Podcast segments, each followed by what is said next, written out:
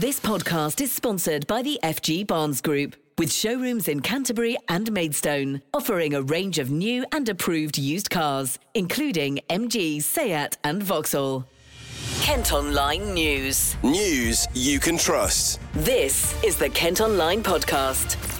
Lucy Hickmott. Hello, hope you're okay and had a good weekend. It's Monday, the 22nd of August. Thanks for downloading today's podcast. We'll find out more about illegal substances in CBD products in a bit, but first, a Medway Mums received an apology from Aldi after being branded a shoplifter. Ishmael's here to talk us through this story. So, what exactly happened? Well, Felicia Sanchez was doing her weekly shop at the store on Duncan Road in Gillingham. As she approached the checkout, she was stopped by two members of staff who said she'd been caught on CCTV trying to steal goods. The 43 year old mum says the accusation was made in front of other customers and she had to leave her groceries behind and get out of the shop.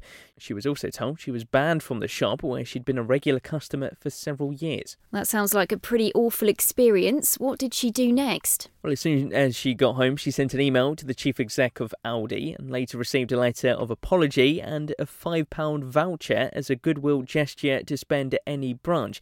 Well, she's described that as an insult. The supermarket giant has since sent her another email offering her £100 and confirming she's not banned from their stores.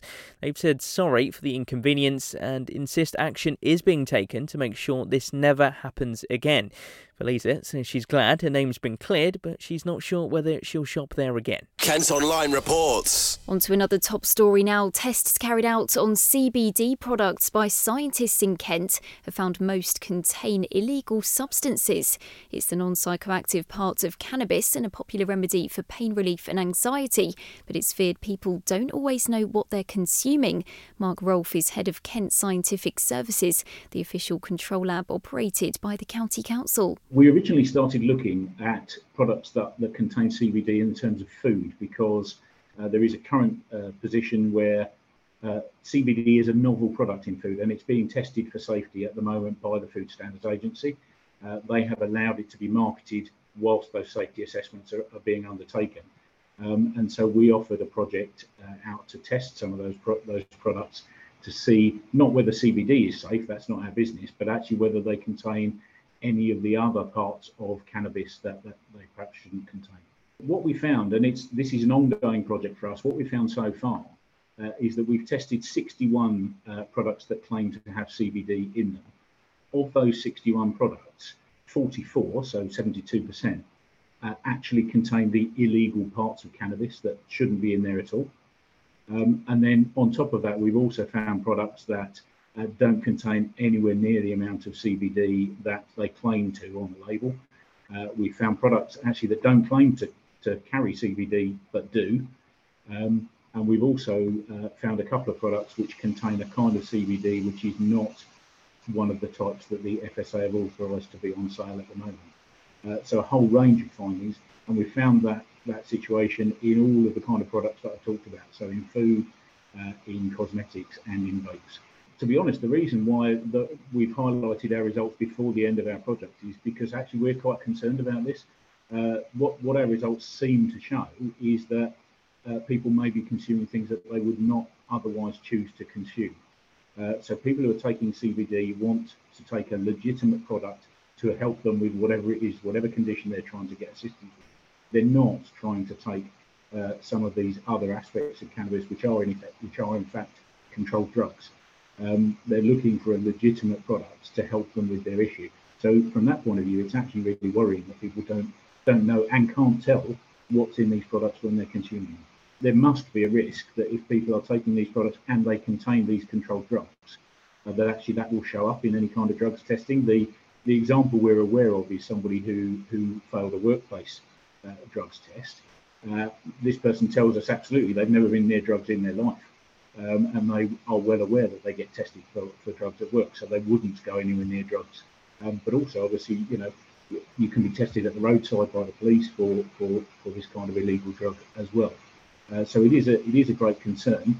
Obviously, the there is yet no data to show how much of the kind of food that we've analysed you'd have to consume to get an amount of this in your body which would show up in the drugs test. Um, but actually consuming any of it is is therefore really not a good idea. Kent Online reports. In other news today, five more people have been arrested after a man was stabbed to death in Tonbridge. The victim in his 20s was attacked near Avebury Avenue in the early hours of last Friday. A 17 year old boy, a girl who's 15, and two 16 year old boys are being questioned on suspicion of murder. A 47 year old woman's also been detained on suspicion of assisting an offender. A teenage boy arrested shortly afterwards has been released without charge. Elsewhere, a man's fighting for his life in hospital following a fight at a pub in Maidstone. It happened at the Hare and Hounds on Lower Boxley Road on Saturday night. A 25 year old man from the town has been arrested. Now, a leading charity supporting former service personnel in Kent says an increasing number are struggling with the rising cost of living. Help for Heroes has had to increase how much money is available for veterans so they can afford to pay energy and food bills. Claire Barnes has been telling us how difficult the situation is. It's complex and it's um, a number of things happening at the same time. So we have individuals who are experiencing, as we all are across the nation, the anxieties of wondering how you're going to end, make ends meet with the hike in the price energy price cap and the increase of the national insurance contributions. Um, that on top of veterans or those living with injury or illness, as they are, it's the worries around how you manage your condition. And the condition can include temperature regulation, it can include mobility devices, um, heart monitors, um, pain relief devices, mobility devices to get you up and out of bed or up and out of your chair. So it's it's a myriad of different needs for those who are uh, managing an ongoing condition, and that's what many of our veterans are experiencing. Quite apart from the anxieties that might come alongside mental health injury, or just daily living, which everybody's experiencing. Yeah, so for those who uh, are coping with a physical injury, maybe, could you explain that perhaps sometimes within their homes they might have to use more energy um, to be yes. able to get around. So that in turn obviously makes their bills a bit higher, does it? And what sort of help would they get for that? So from us, we are able to provide um, top up vouchers for home energy. And we do that through an organisation called Family Fund Trading. Um, they provide the vouchers direct, we pay for them. So it's about um, understanding what their additional needs are and providing for that household size, for the injuries that they have, enough energy for them to be able to sort of find some relief in terms of financial hardship to manage those. They will, might be um, trying to recharge prosthetic limbs to get out and about, or the electric powered vehicles that they use to move around the house or get out of the home.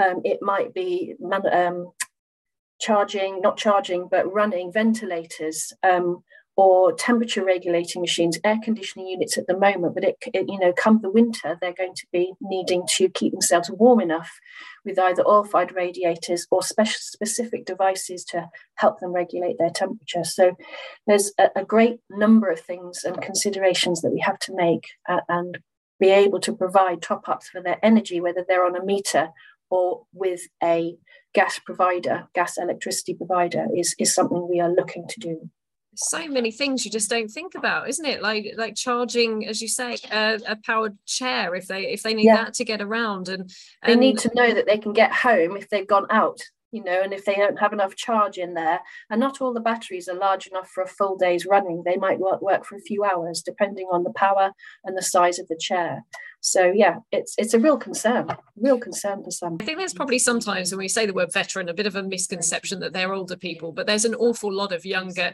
ex-service yes, personnel, isn't there? I mean, in their 30s, 40s. Um, how how do they cope day to day?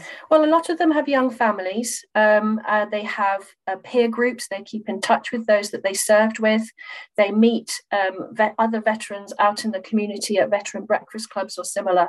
Um, and they keep in touch online and on Facebook. Um, but we don't just have veterans from um, combat, we also have veterans, people who have been medically discharged, um, who have been on training and, and have had an, in, in, an injury or deployment to places that we don't hear about. The government have obviously made these cost of living payments available. Um, would you have said that perhaps something extra needed to be done for, for veterans to make sure that they were able to get through this period of incredibly high energy prices coming up? Yeah, so we are always um, making ourselves aware of what is available through the government, through state agencies, and always trying to assist individuals to navigate into that support.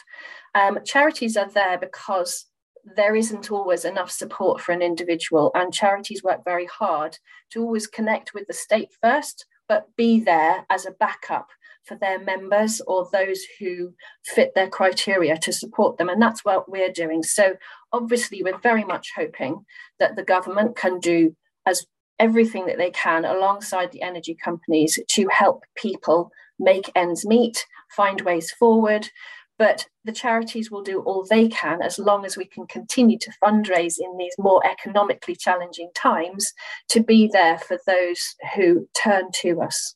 Well, staying with the cost of living, the boss of a Kent food bank says he's had to expand into providing school uniform as parents struggle to afford it.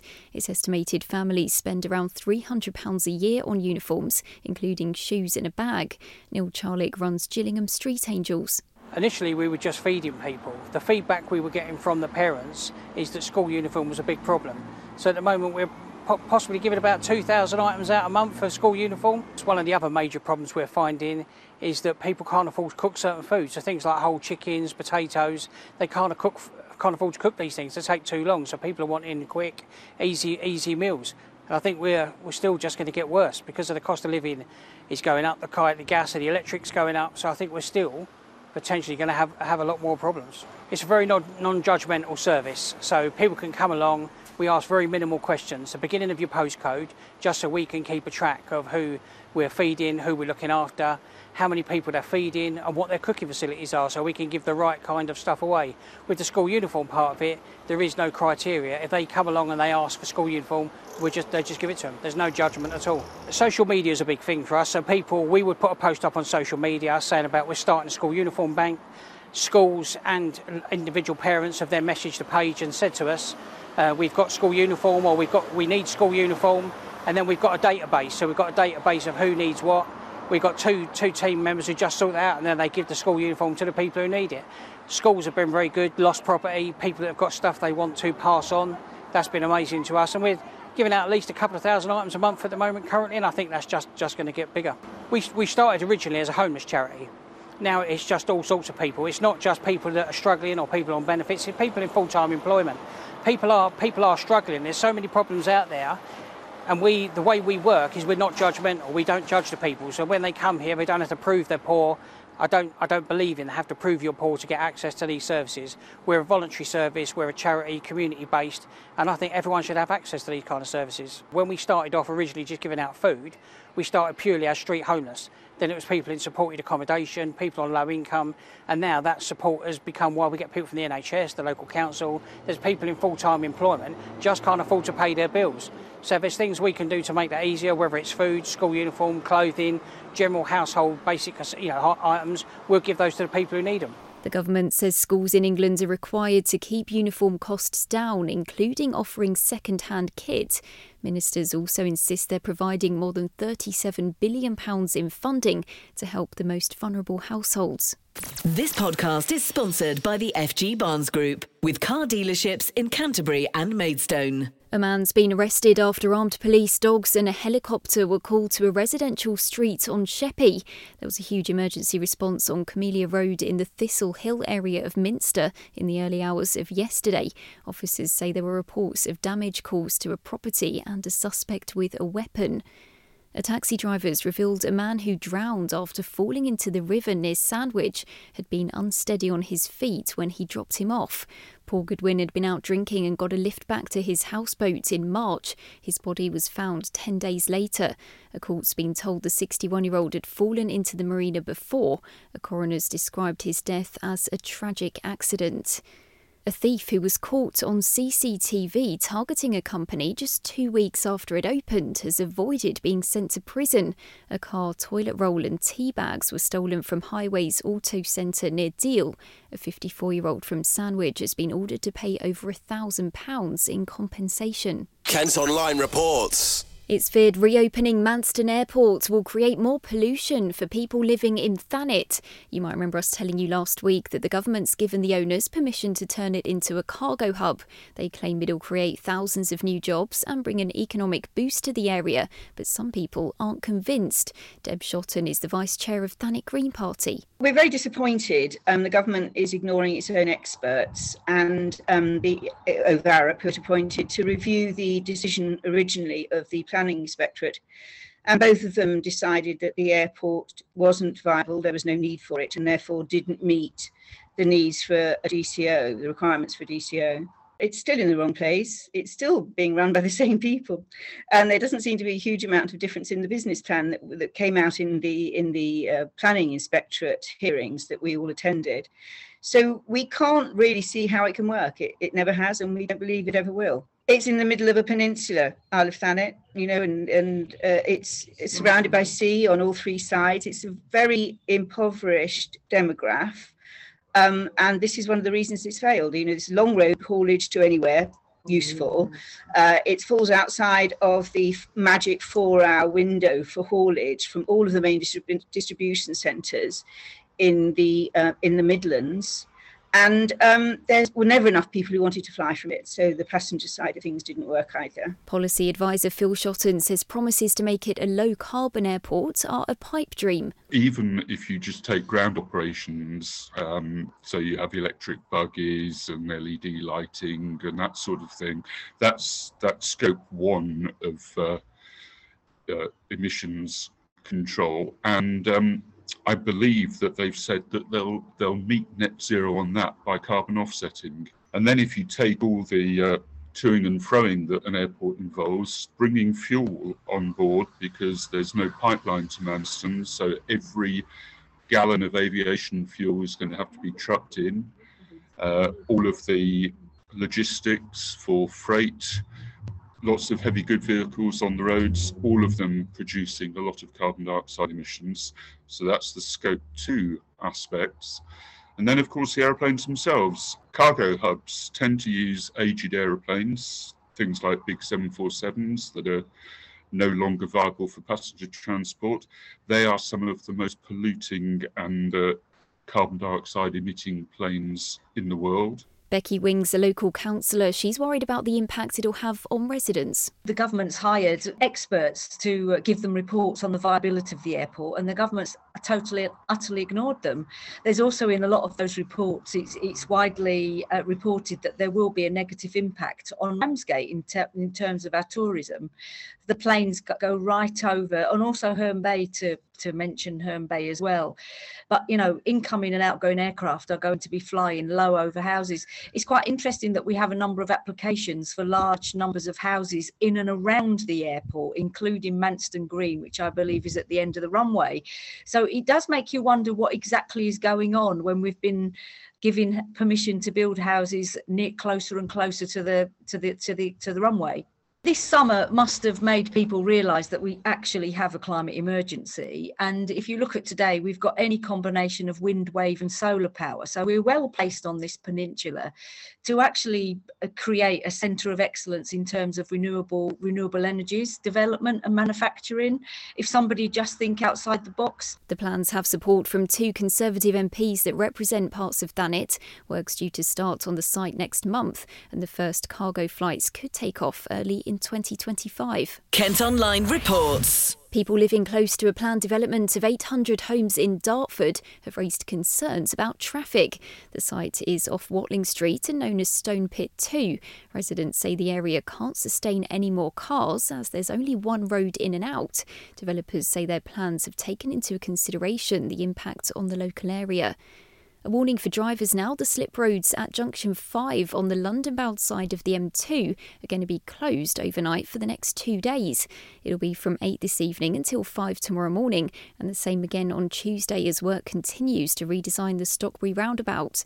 Diversions are via the A249, M20, and A229 to rejoin the motorway at junction 3 or leaving at junction 4 and head coastbound to 5. We're told homes and businesses along a stretch of coastline in Kent could be allowed to flood in future. Documents say parts of the shoreline at Seasalter near Whitstable could be taken by the sea when maintenance of the current defences there ends in 2055. Authorities admit the approach would involve the loss of built assets, which could include about 100 homes and businesses.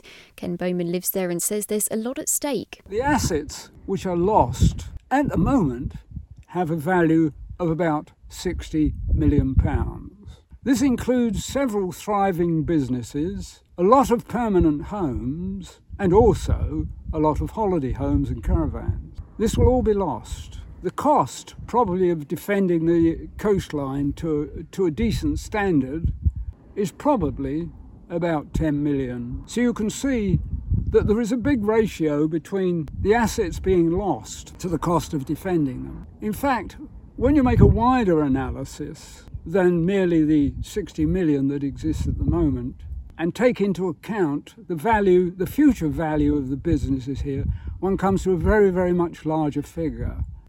The saltings, which will now be given up to the sea, are currently an RSPB reserve.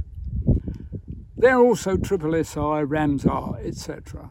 The, the uh, RSPB have spent very large sums of money in improving the uh, reserve. It's clear that with the current policy, this will all be wasted. The sea will be allowed to inundate, and all the work of the RSPB over the years in their encouragement of ground nesting birds will all be wasted. The Council and Environment Agency have both claimed each other are responsible for managing the coast. The plan's apparently been subject to a public consultation and a review's in progress to account for recent changes. Kent Online Sport. In football, an investigation is underway following reports of racial abuse during Gillingham's game against Walsall at the weekend. Some of the visiting players' families were apparently targeted in the away end at Priestfield on Saturday.